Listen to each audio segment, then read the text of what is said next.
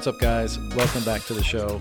Uh, the episode today is actually a republishing of an interview that I did on the Canadian Investor podcast last week. And uh, two great guys involved in the kind of traditional uh, investment markets know very, very little about Bitcoin. And so the reason why I'm, I'm republishing it is because, you know, obviously a lot of the time we speak to each other, we're addressing each other in the kind of content that we create. Um, but we also often have those conversations with, uh, you know, people that don't know very much about Bitcoin, as we like to call them, the noobs. And um, I just thought that this might be a useful resource for some people in your life whom you've been trying to articulate this to, but nothing has really landed. And if they have any interest in, you know, kind of traditional investing at all, I think this might be, could possibly be a, good resource to share with them because obviously the interviewers are coming from that perspective and they're asking very basic and rudimentary questions. And uh, of course, I did my best job to to answer them. So you know, I, I think I think it might be entertaining too because we don't often hear uh, podcasts where uh, many of us are talking to noobs. But I'm publishing it primarily because I think uh, it might be a great resource to share with those people in your life that um, you know that that uh, haven't really gone down the rabbit hole yet. And if you've done that, and if that person is now listening, hi, my name is John. It's nice to meet you. So this in this episode, uh, I basically just run through some of the the major points around Bitcoin, try to give a bit of an introduction, and um, and try to explain some of the the reasons why myself and perhaps the person that directed you towards this podcast uh, are so excited about uh, this phenomenon. So, if I could ask two favors, I would just say one, I'd love to hear your feedback on how my kind of explanation, how I articulated uh, Bitcoin, because I'm always trying to refine that. And if you did end up introducing it to someone in your life, um, I'd love to hear what their reaction and response was. And of course, if this is your first Bitcoin podcast, thank you. It's an extreme honor. And if you'd like to know more from me, hit me up on Twitter. Happy to answer any questions that you might have. All right, enjoy, guys. Let's do it. Uh, welcome back, everyone, to the Canadian Investor. I'm joined by my co-host Braden Dennis, and we have a special guest today, John Vallis. Uh, am I pronouncing that correctly, John? Perfect. okay, perfect. Yeah, my French accent, you know, it's uh, it's not easy sometimes. Um, so John um, also has a podcast. It's called uh, Bitcoin Rapid Fire. I've started listening to it probably about a month ago, month or so ago. So it's really interesting if you guys are are looking to learn more about Bitcoin. Um, so we're going to focus obviously on cryptocurrency and Bitcoin today. So uh, John, I'll lead you the floor. So tell us a bit about yourself, the podcast, and um, a bit of a primer for our listeners who are not super, who might not be familiar with uh, Bitcoin or crypto. Sure, sure. Well, first, thanks very much for the invite. It's always weird uh, to to for to be on the other side of uh, of these interviews because I do so many where I'm I'm hosting things. But uh, appreciate the invite. I um, very brief background on me, and I'll, I'll, leave out the stuff that's not relevant to maybe your audience. But I um, started my career in finance. I was working in wealth management in Shanghai, and uh, I did that for two or three years. Really didn't like the um, the system, how things worked, just the the very sales like nature of the whole industry. And uh, so I ended up getting out of that and went in another direction for a while. And uh, during that time, I had started to learn, you know, as with I'm sure the two of you, I've always been a very curious person, and uh, money and monetary history was something that I always found fascinating. And uh, so I, I, had a lot of questions about the current monetary paradigm that you know we find ourselves in today. And I was critical of it. And then so you know, and, and as a result, I was a gold bug since you know the age of 20, let's say, and thought, you know, if not, if we even if we weren't going to return to a gold standard to fix some of the the, the stuff that was going on in, in the kind of the global monetary uh, you know scene that at least it would be a hedge against uh, you know irresponsibility and, and other issues that might emerge. And um, and then somehow I can't remember the exact you know kind of origin story. Um, I came across Bitcoin, and uh, like so many, I, I not having the kind of technical background to appreciate the innovation that it represented, I uh, you know I kind of overlooked it. And so you know, t- more time went by, and I kept hearing about it. And every time I heard about it, of course, I got a little bit more exposure, learned a little bit more about it, and uh, just you know, as is so often the case, you kind of reach a threshold with uh, you know the exposure and what you're learning about it, and then there's just kind of this eureka moment where it clicks for you, and you realize what it represents, or at least you start to realize what it represents, and then you kind of that's where your journey down the proverbial rabbit hole begins.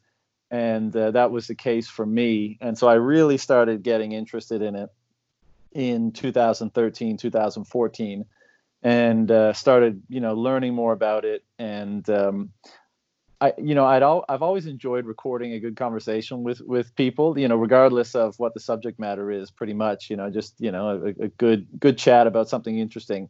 And so whenever I came across people that were in the Bitcoin industry, I uh, you know I wanted to sit down with them. And the first instance of that was I was living in Shanghai, and through a mutual friend, I met Bobby Lee, who at the time was the CEO and co-founder of the longest running and one of the largest Bitcoin exchanges in the world. And you know, funnily enough, actually, his office building was a stone's throw from my apartment building in Shanghai. So we got connected and I, you know, I, I went over and we recorded a chat and that was in 2015 and that was my first, you know, formal Bitcoin interview. Um, and anyways, you know, I wasn't at the, you know, other things were going on in my life. Time goes by, and then I left uh, Shanghai in 2019. Uh, traveled for a while, wound up in Thailand, and I'd never been really that active on Twitter, but I um, you know, I'd always been kind of a lurker, used it as kind of my own curated news, you know, follow things that I find interesting.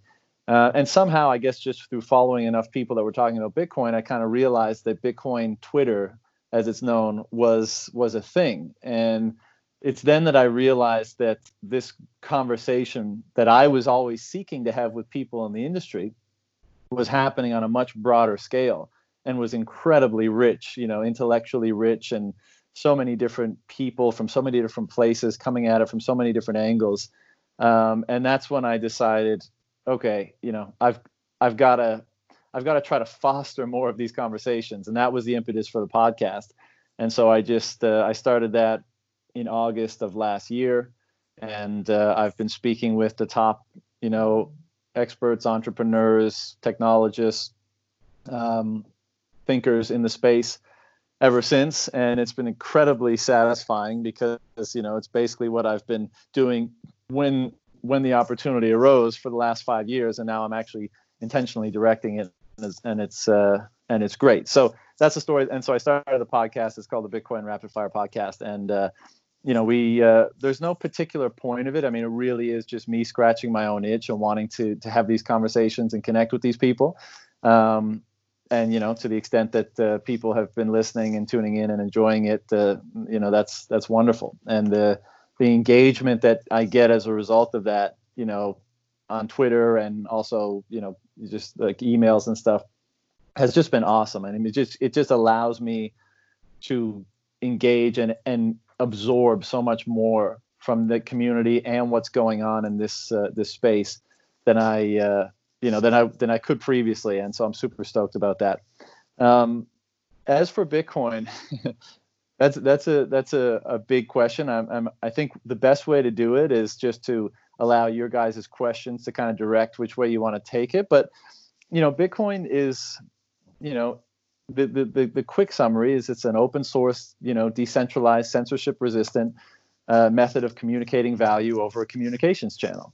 And you know that doesn't maybe sound like that um, groundbreaking to to people but once you understand some of the aspects of it and some of the a lot of the, the, the components of it were pre-existing there was only a couple of innovations but one of the big um, you know one part of that innovate, innovative process was bringing together a lot of innovations that hadn't been brought together before um, to allow value to be communicated digitally over a commu- communications channel, and and to disallow um, you know things like copying and double spending things in the digital realm, which previously had not been possible.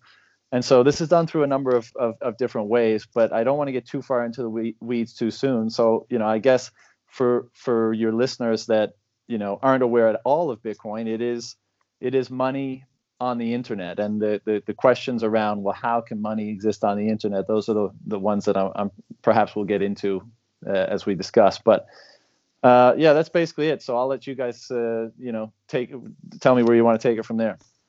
Okay John, awesome yeah, it's it's certainly and yeah, I'm here, guys. I'm here. Don't worry. Um, it's certainly interesting to hear your story, and as someone who does not invest in cryptocurrency or any commodities for any at all, it is interesting, and I, I do have an open mind, and and I think a lot of these questions are very important right now around the mo- monetary policy is, you know, the hottest topic in financial news right now, of course, with this pandemic. And it's very interesting to see someone, you know, intelligent like yourself have kind of a lot of the answers to why they're invested in, in crypto. I think it's gotten a bad name over the last year or two because there has been a lot of sketchy things happening in crypto, but the innovation behind it is very interesting. So I, I just want to go into my first question. Sure. Uh, uh, about you know monetary policy that you touched yeah. on. Right now, the Fed and governments have shown all around the world that they will stop at nothing in their in their stimulus playbook to keep the economy going. And in a crypto based society, I'm very curious and theorizing in my mind how this pandemic plays out without this kind of intervention and stimulus. So I'm just wondering from your your stance in a purely crypto society if that was to you know if that was potentially possible how do you see this pandemic going down because you know you're seeing all the airline packages that are coming out today you know a lot of these businesses greatly impact you know our our regular life. So i'm just curious as to how that would affect monetary policy. Well i mean i think i think it's showing a lot of you know people like us have probably been following this story and been interested in this stuff for a long time but i think this is bringing a lot of these considerations to the mainstream, you know, to top of mind and the mainstream lexicon for some of these terms, like fiat money, like money printer, like you know, uh, you know all the all these terms that are now popping up, and I think people, well, I, I think it's going to cause more people to just simply question where does that money come from? If the Fed is going to put six trillion in, or whatever the, the ultimate number becomes, and you're, you're you're actually seeing them like Kashkari, who's the head of the Minneapolis Fed, uh, and then you've got Powell um, talking about the fact that they have unlimited liquidity right? So they're able to inject unlimited amount of funds into the market.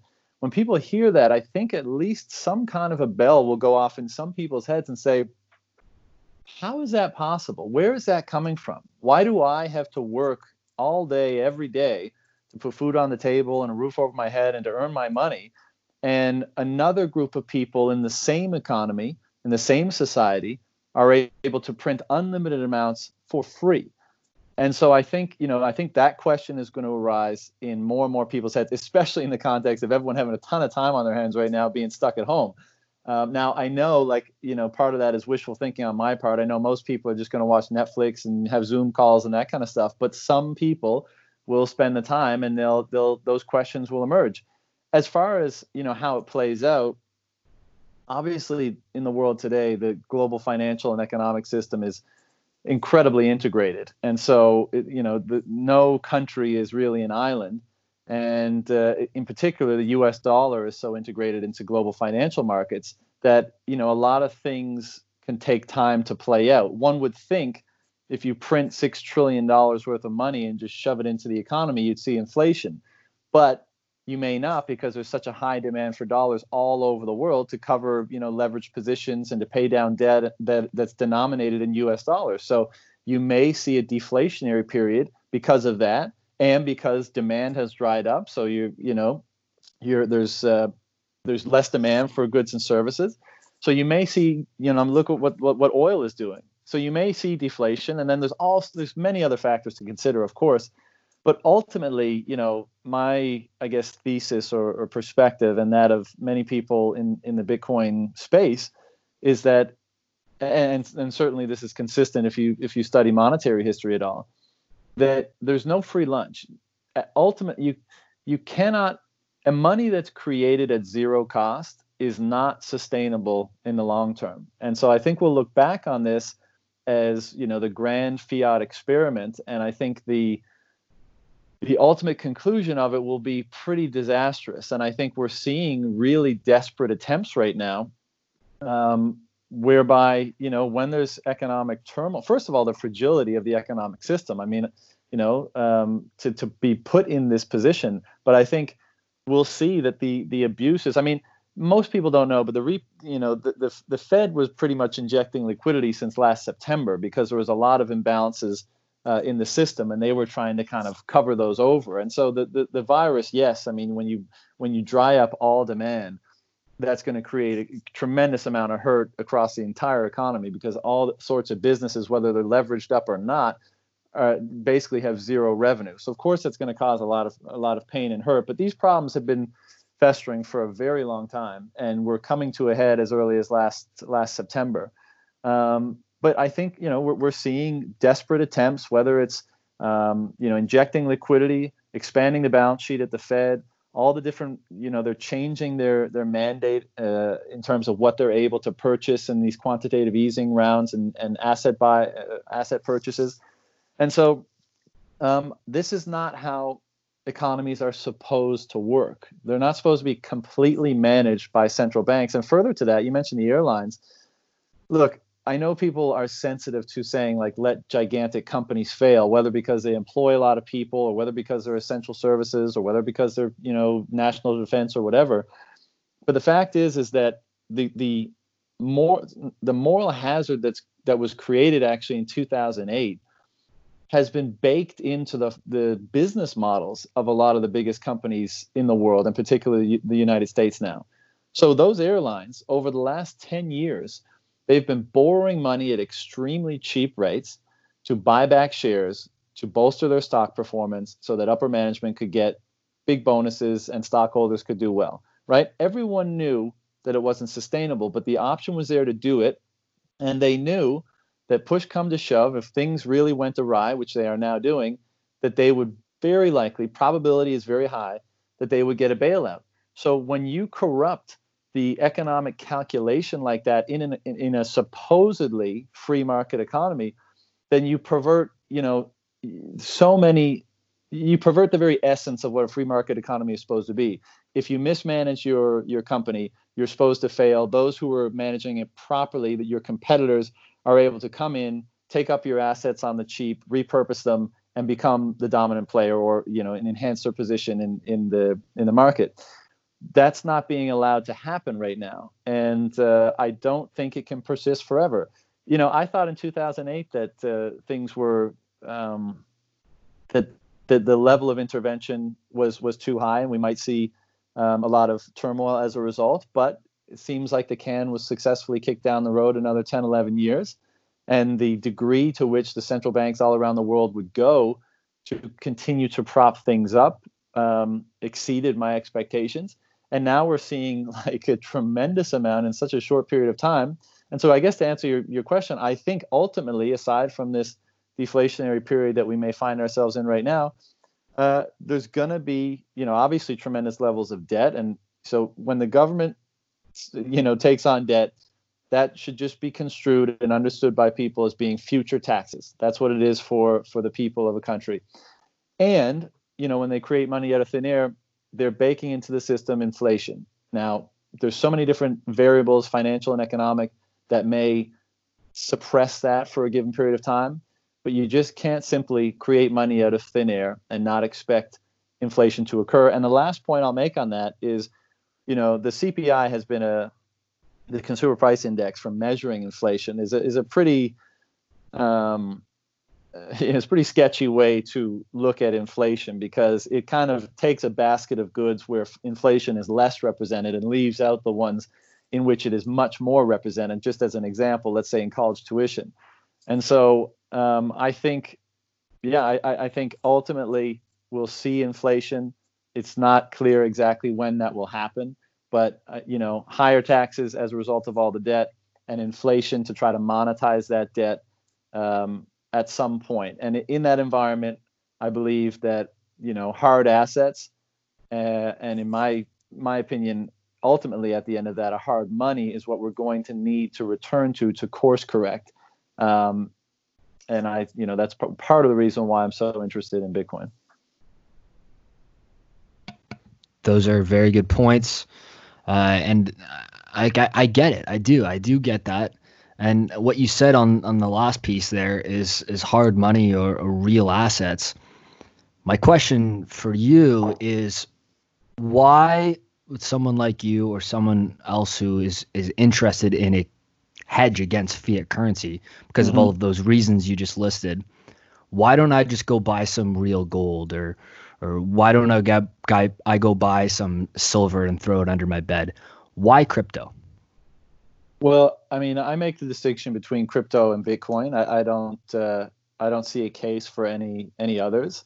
I think so. The the answer to your question is, I think Bitcoin is the next evolution in money. I so you know again, going back to that interest in monetary history human civilization, as long as long as we have records, we've always recognized the need for money. Money is the the fundamental mechanism for organizing human economic interaction. Right? Um, it solves, you know, in extremely primitive um, societies, we might have been okay with barter, right? But you know, of course, in barter, you have the problem of d- the double coincidence of wants. You have to want what I have, I have to want what you have. And if that's not the case, then we can't make a trade and we're both worse off. Or the other way that that was managed way back when was with debt. So you have apples and I want apples, but I have nothing that you want in return. So I say, okay, you give me the five apples. And at some point in the future, I'll give you something that you want of equivalent value. Now, as you can imagine, that would get messy very quickly. So money has always been something that we needed to facilitate that voluntary interaction um, between uh, people. And the the specialization that, that that allowed for is a big part of the reason why we continue, you know, on average over a long long period of time to continue to improve and advance as a civilization. Um, and so, you know, we've used things like shells and beads and salt and um, stones and of course the precious metals as money and money is always uh, just uh, assessed based on its attributes how well do its attributes facilitate the function that we require of it so in this case it's well in, in all cases it's what what substance fulfills our need the most and our need is facilitating uh, exchange between people and so, you know, there's there's several attributes of money. One is scarcity, one is durability, one is recognizability, another is divisibility. And and uh, this is how this is the kind of scale on which monies in the past have been judged. And the reason why we landed on the precious metals and in particular gold was because extremely durable, of course. It's scarce. It's very hard to get. It requires a lot of work and energy to access it's relatively recognizable, although that's also simultaneously a drawback of, of, gold. And I'll just on a little tangent on that and bring me back if I lose my spot. But you know, we we select money based on how well it fulfills the needs we have for it, but we also have to put up with the workarounds required to account for its deficiencies. So in this case, yeah, you know, let's say gold had all those other great attributes as money, but also I don't, as an individual citizen, for example, have the capability to assay gold and, you know, make sure that it, if you give me a coin of a gold coin, it actually is a gold coin and not some, you know, some lookalike. So what's required to work around that's that that deficiency, that drawback in its inherent attributes? Well, one is use a, a centralized, a trusted third party. So, you know, to oversimplify things, let's say, you know, way back when, okay, people recognize that, that gold has all these properties, it's pretty useful as a medium of exchange and that kind of thing. But we, you know, we can't really trust that you are giving me gold or I'm giving you gold. So let's, you know, let's trust it with a third party. And and also it, as it becomes monetized and it becomes extremely valuable, I don't really want to hold my gold in my house because you know you or a gang of people could just come rob me. So I'm going to give it to the strongest guy in the in the village. You know, he and his gang are pretty strong. They can they can you know uh, repel any any sort of attack. And so we get the centralization of, of gold as a result. Now, I'm sure there's other variables, that, but this could very well be uh, the case for why we have kind of the emergent structure of of society at that time. And so let's say, you know, this is how kind of a kingship or uh, emerges. And so what do we have back in the day? We have the king's face stamped on gold coins. You know, obviously I'm fast forwarding, but we have that and part of the reason for that is so that I can be reasonably assured that when you give me a gold coin stamped with the king's face that the likelihood is greater that it's real gold and it's not uh, not some some fake stuff. So, anyways, that's all just to say that money is judged on its, its inherent attributes and how well it facilitates voluntary exchange and savings, of course. So, exchange with with each other or exchange across time with ourselves. That would be the, the store of value function. Uh, but we had to deal with its drawbacks as well. And uh, in the, to to answer your question directly, in the context of today, um, up until Bitcoin, like I said, I was a gold bug because I thought it was hard. It was hard money, and hard money just means there's a high cost to its production, and that serves as an effective limit on its supply, so that it can't be willy nilly inflated away by parties that would seek to do so. It, the, the, supply can't be increased um, easily, right? So you know, gold's inflation rate is about two percent, which just means the the new stock that comes on uh, every year to the existing supply is about two percent which is an effective growth in the supply, which is inflation. And so, you know, that was that was the best money around for a long time. And the Bitcoin innovation, I believe, again, is is an upgrade in that.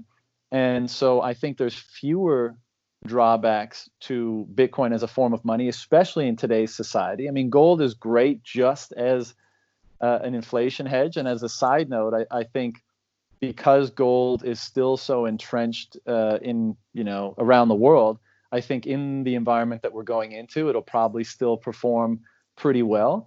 But you know, I'm not interested in pretty well. I'm interested in in what's going to be the best thing for the future. And the fact is that if I can have something akin to gold in that it's you know equally hard and expensive and costly to obtain and produce, but it can be sent over a communications channel in extremely and it's extremely divisible, and I can use it to send money around the world instantaneously. Well, that's certainly an upgrade over having a, a you know gold coin in a, a, safety deposit box in the bank, which is effectively unusable except for that hedge against inflation. So if I want to convert it to a, a paper currency at some point in the future, perhaps I've preserved some per, some uh, purchasing power.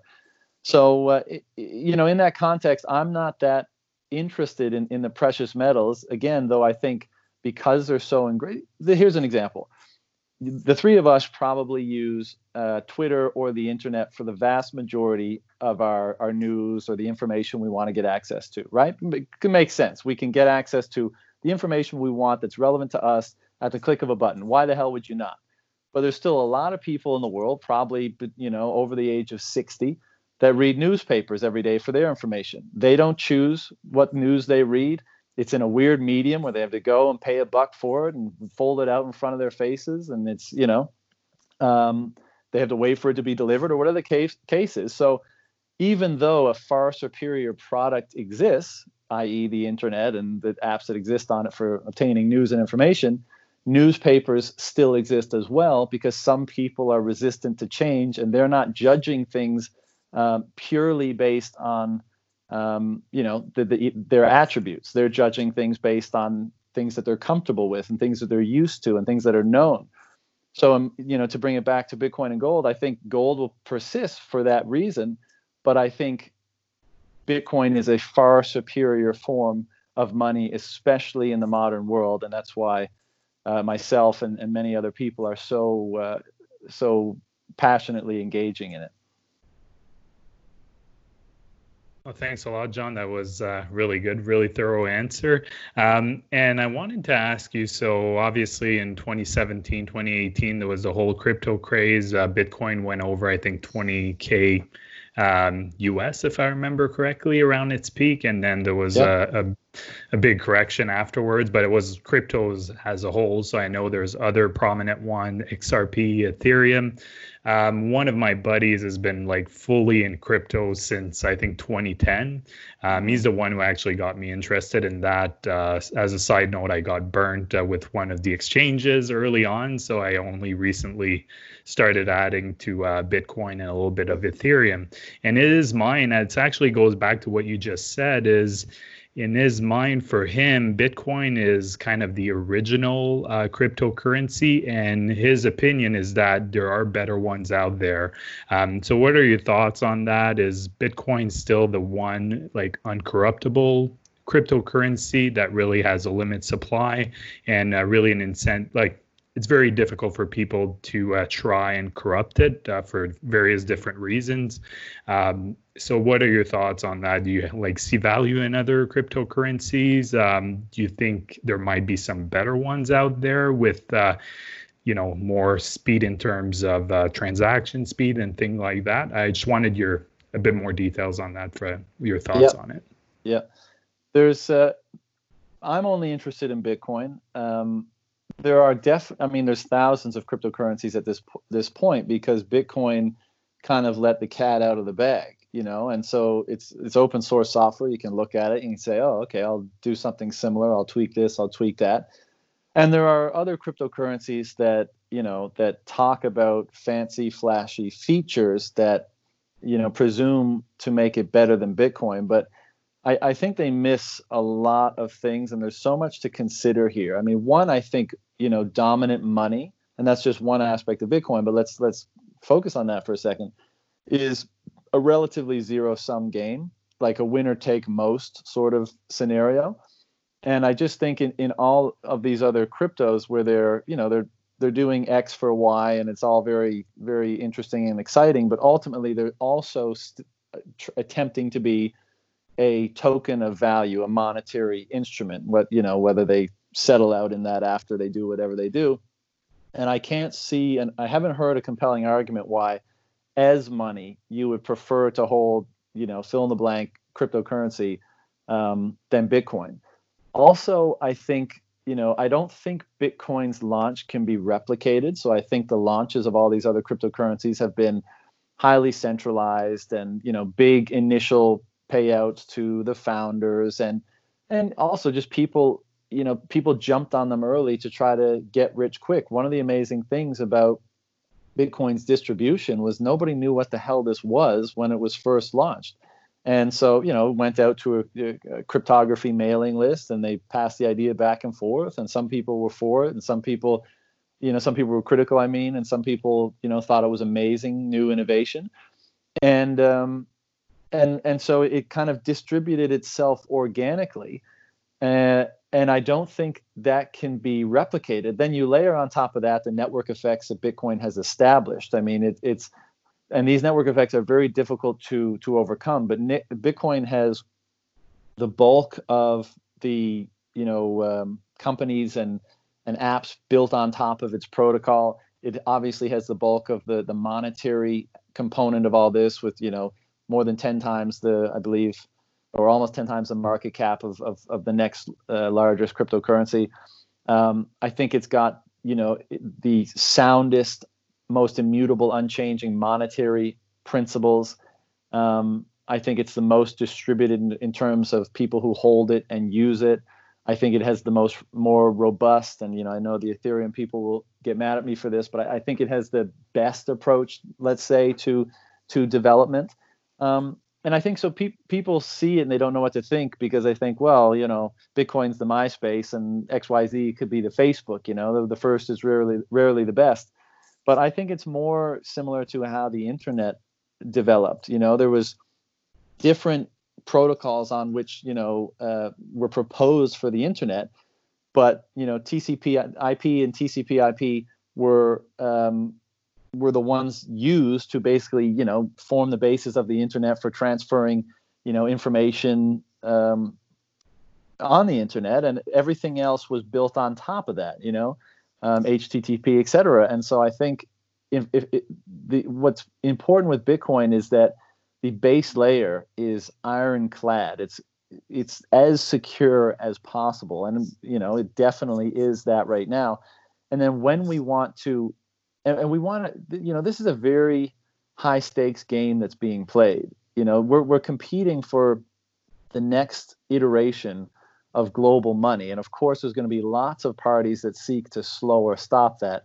Not least of which will be you know the, the major governments around the world and the major central banking interests and we you know the approach to bitcoin's development is making sure that that base layer it's not important right now that you can't you, you can't economically buy a coffee uh, let's say with doing a, a, transaction on the bitcoin base layer although right now you probably can because there's, there's you know there's not a great deal of activity on it but let's say in december of, of 17 when it was you know like five, ten, twenty dollars to uh, make a transaction.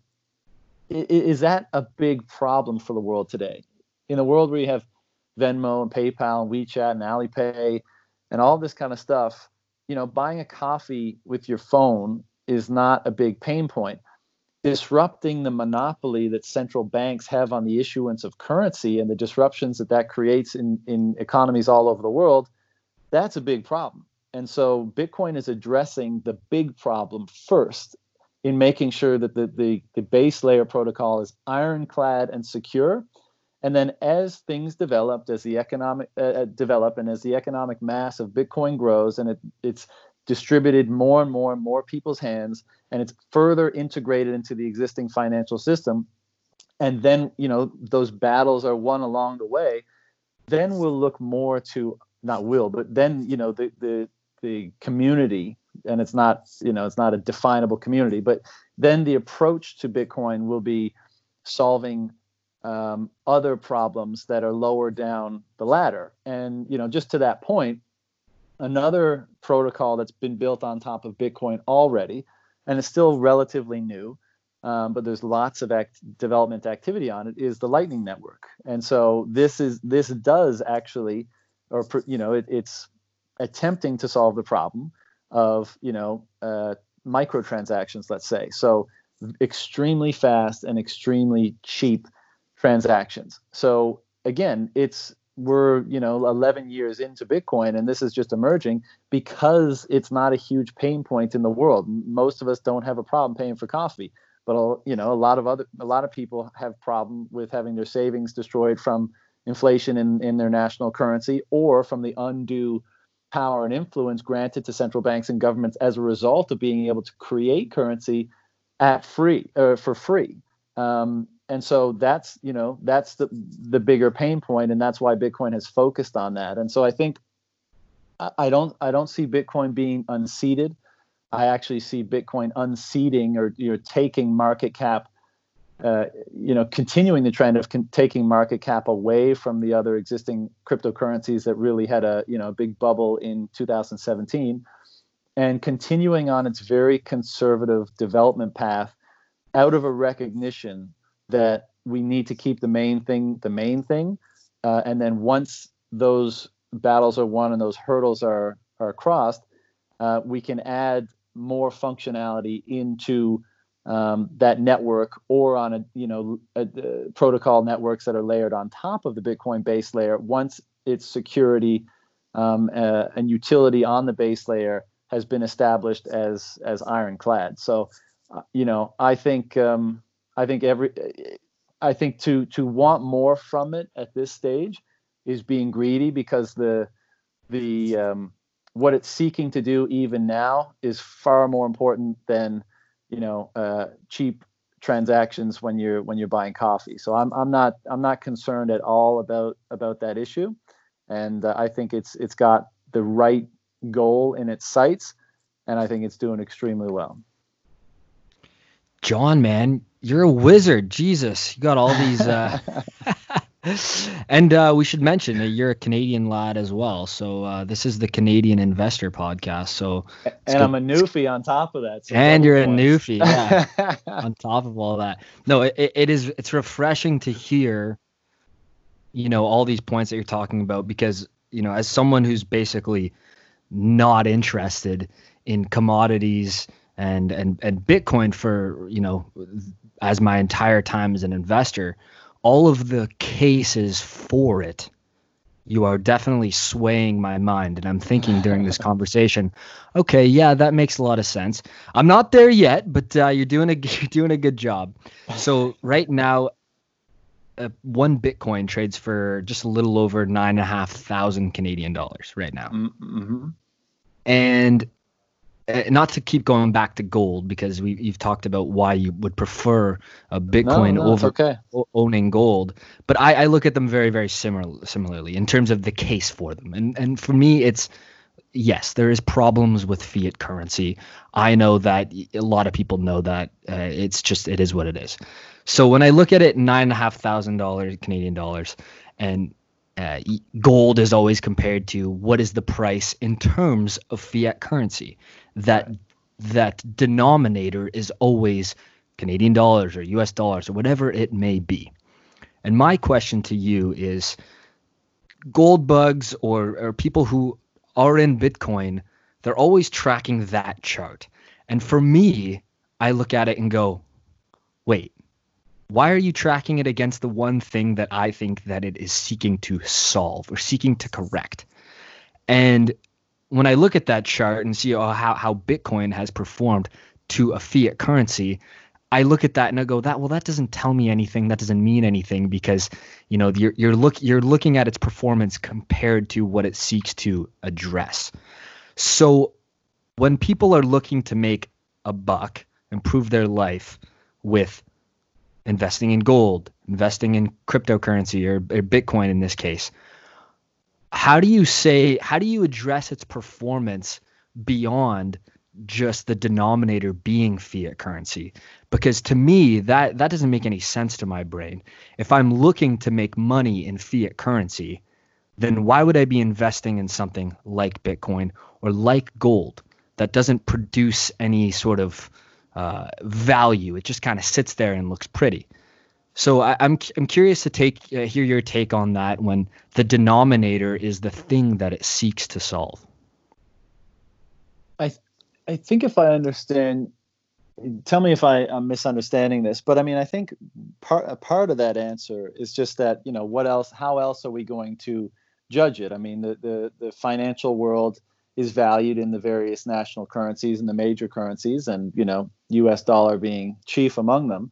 And so, what better, really, a representation of how well an asset that seeks to be a hedge against the failure of said currency uh, be than reflecting that in the currency itself? So, you know, you could say that Bitcoin has gone from less than a penny in US dollars to, you know, 6,700 today.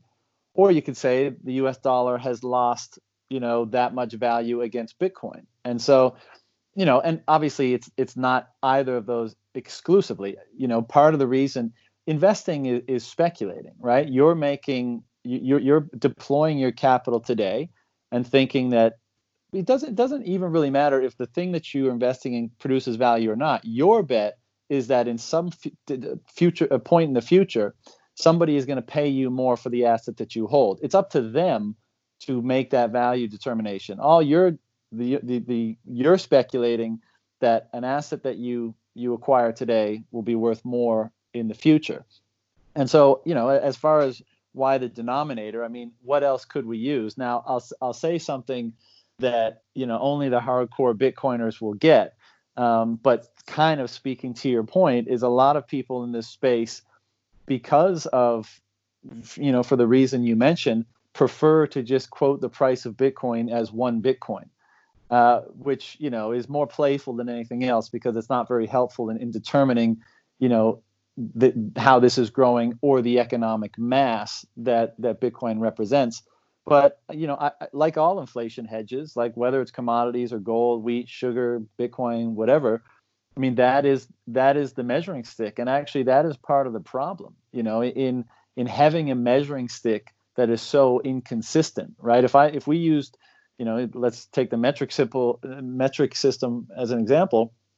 If the length of a meter was always changing, then we'd have fucked up buildings everywhere, and we'd have you know weird slants to things, and we'd have you know it, it would be very disruptive in architecture and engineering and everything else we use the metric system for. Well, money is meant to be the primary unit of measure for economic calculation. And so when we have a money that's uh, whose measuring stick constantly changes, i.e., its value constantly changes because of the increase in supply, uh, then it makes it it becomes a very disruptive force, unbeknownst to most people, of course, but it becomes a very disruptive force in the process of economic calculation, which is why historically we've been on some kind of a hard money standard or the hardest that was available, whether they be seashells or gold, because at least we knew that as a unit of economic measure, that the the the the range of change, you know, the kind of bands of change that we would expect from something like gold would be relatively minor. Yeah, from one year to the next, you know, the, the supply might go from the supply increase might be 1% or 3%.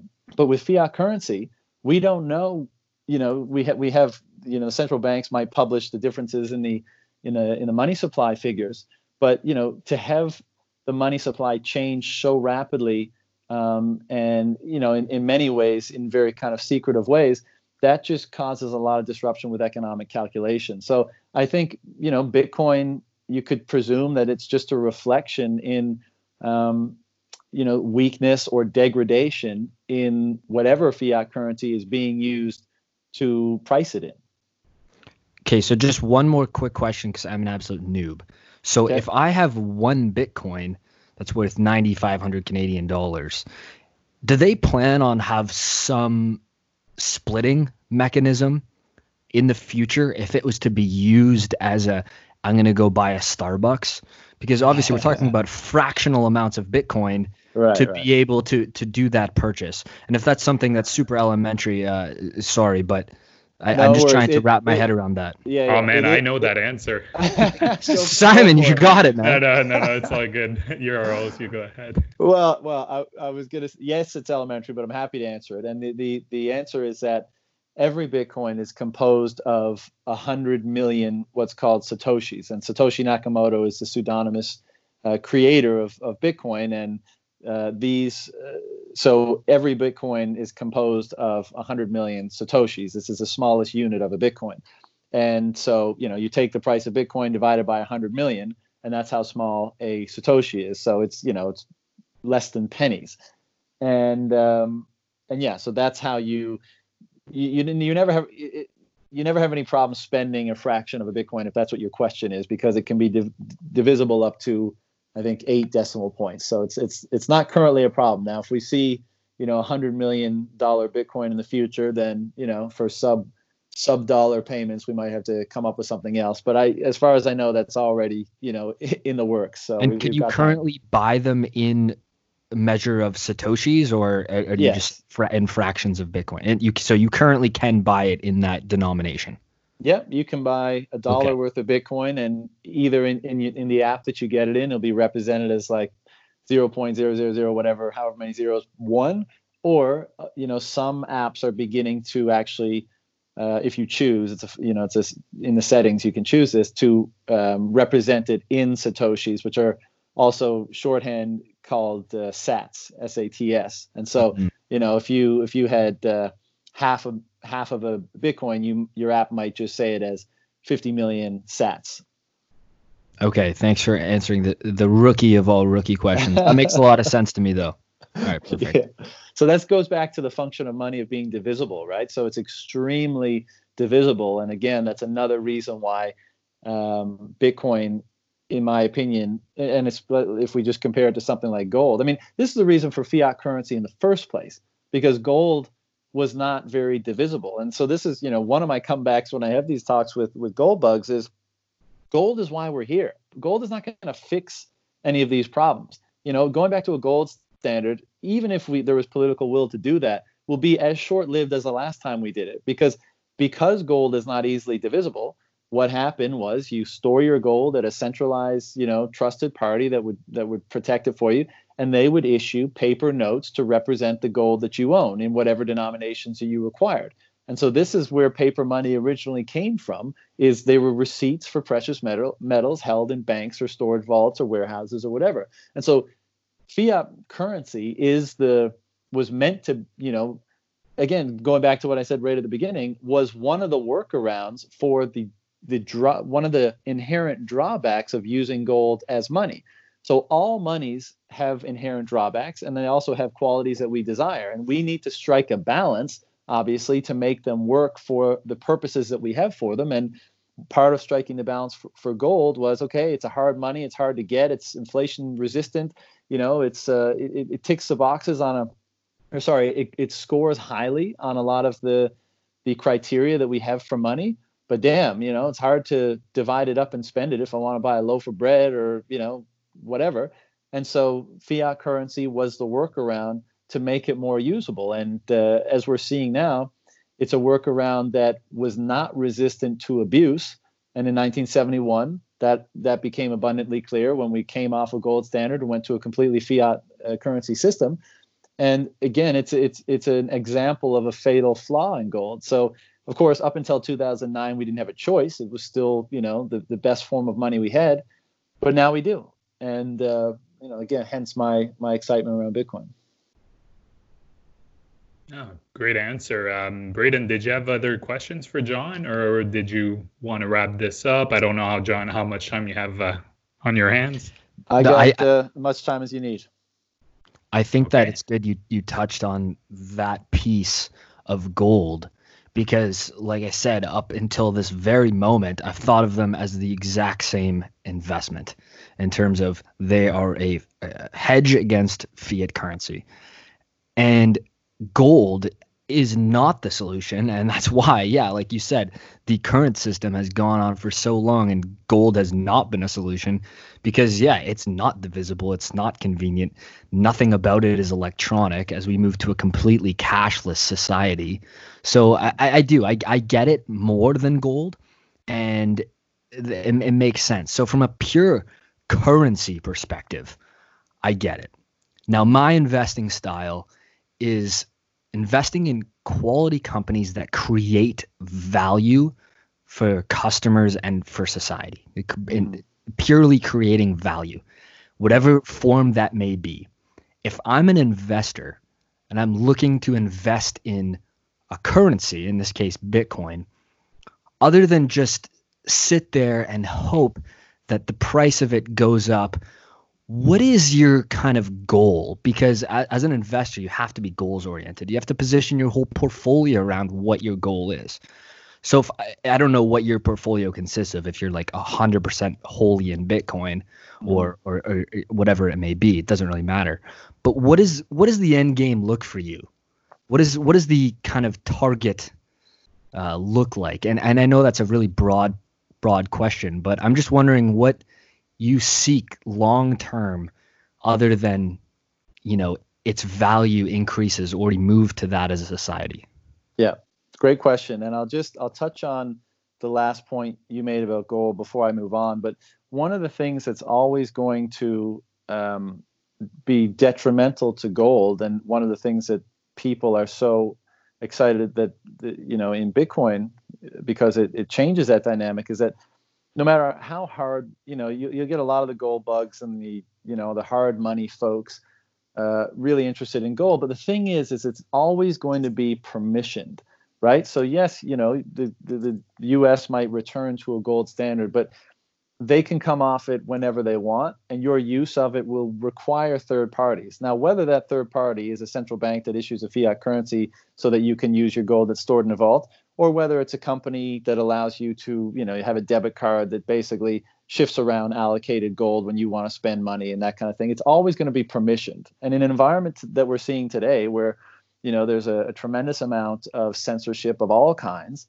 um, that's not you know that's not satisfactory for a lot of people. And one of the the, the, the prime value props of Bitcoin is that it's permissionless. Now, I'm not saying that people can't, you know, that large organizations, governments, etc., can't slow it down, make it difficult, make your life difficult, and that kind of stuff. But it it it it still functions without the permission of any third party, government, company, or whatever.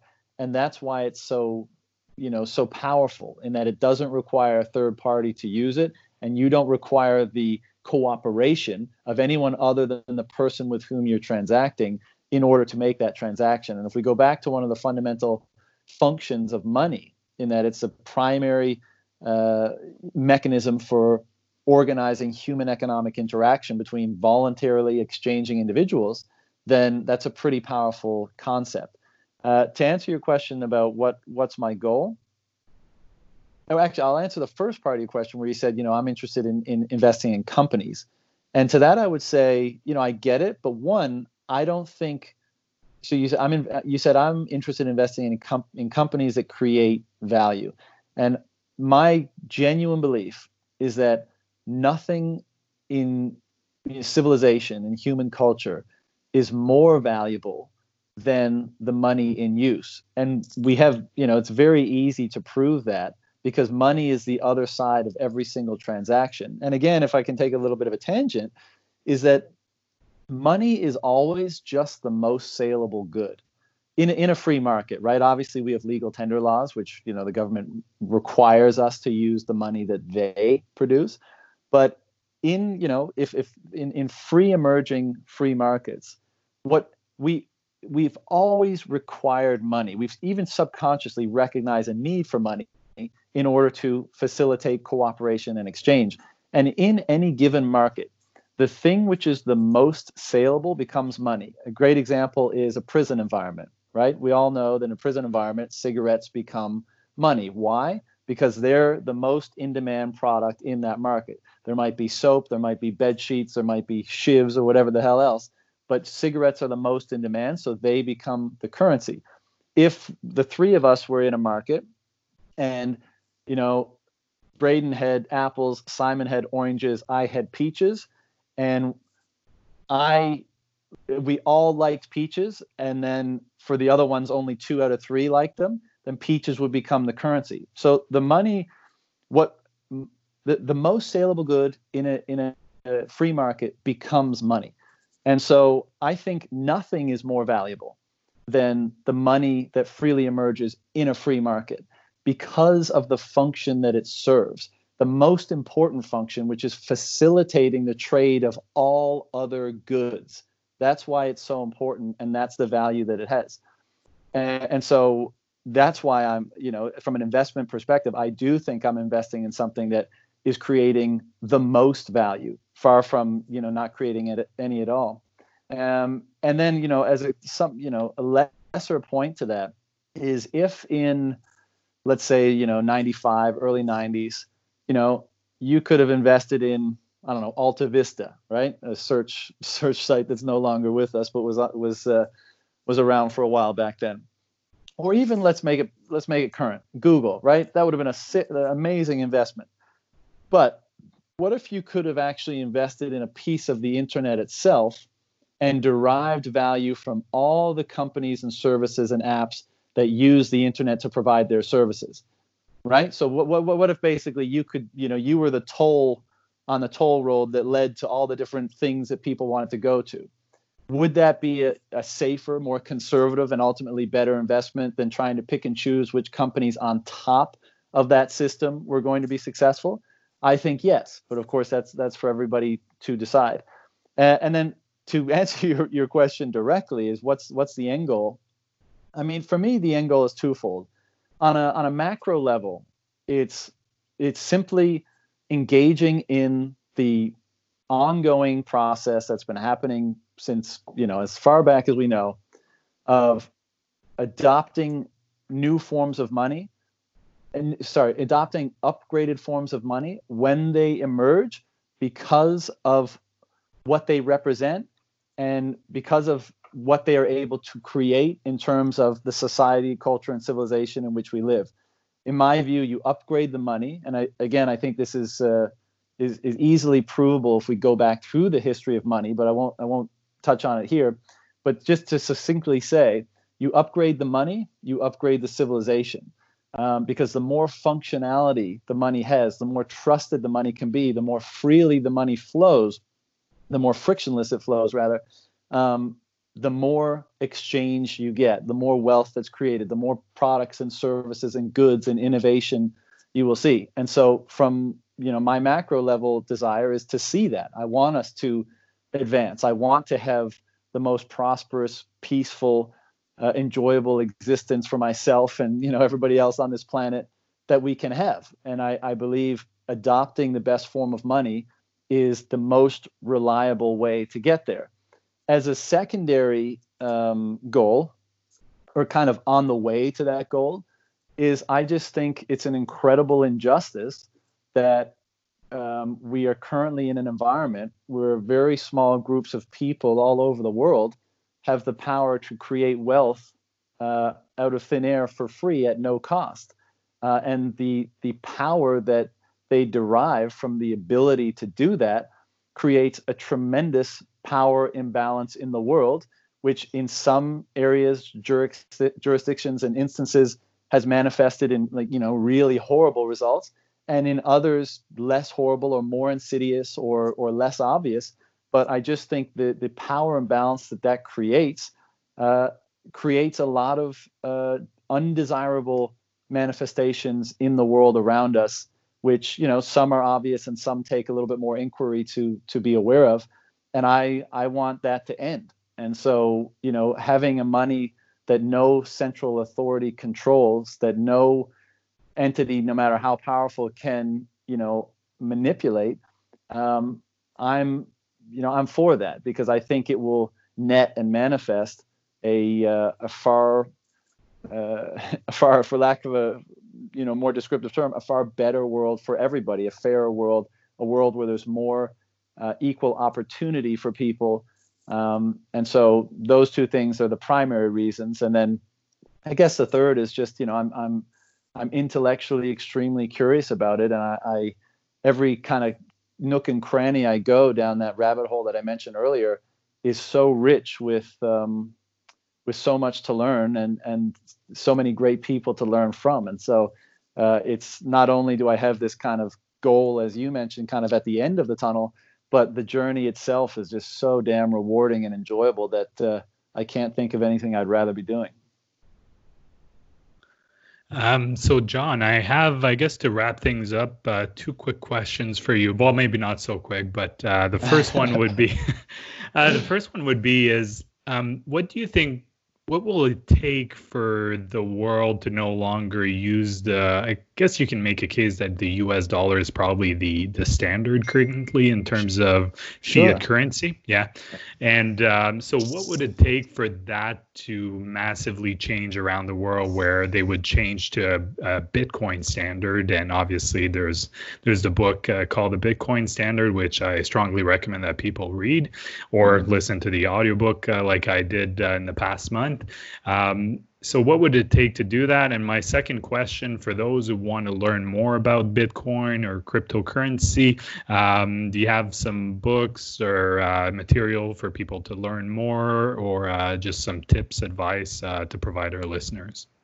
Absolutely. So, the the first question is, what would it take? Look, the whole point of this is that nobody's going to decide it, right? It's going to be an economic reality that people realize um, and this has been the trend since Bitcoin's inception. You know, I'm not the, the you know the guy that was always meant to proselytize for Bitcoin. I'm just a normal person who came across this thing, and it just made sense, and it made more and more sense the deeper I got into it. And so that's part of Bitcoin's genius in in what it represents and the aligned incentive structure um, that it permits and, and and allows for. So and how resistant it is to people messing with that. So I have I don't think for a second, although it's certainly possible, but I, I don't think it's probable that any major government or central bank around the world is going to say, all right, guys, you know, we messed up, but uh, you know, we'll just switch it over to Bitcoin now, and everything will be cool. Because you know, Bitcoin is the antithesis to the system that they are currently at the helm of. If if they don't have the power to manipulate uh, the supply of the money, if they don't have the power to restrict the flows of the money, if they don't have the ability to skim off the top of of of you know being the ones to to create and initiate the the money into that system, then it, it's not it's not valuable to them. You know, it, Bitcoin. That's the whole point. It can't be controlled. So I don't think any uh, centralized uh, body or authority that seeks to control money will be interested in it, and again, will probably resist it, you know, pretty aggressively.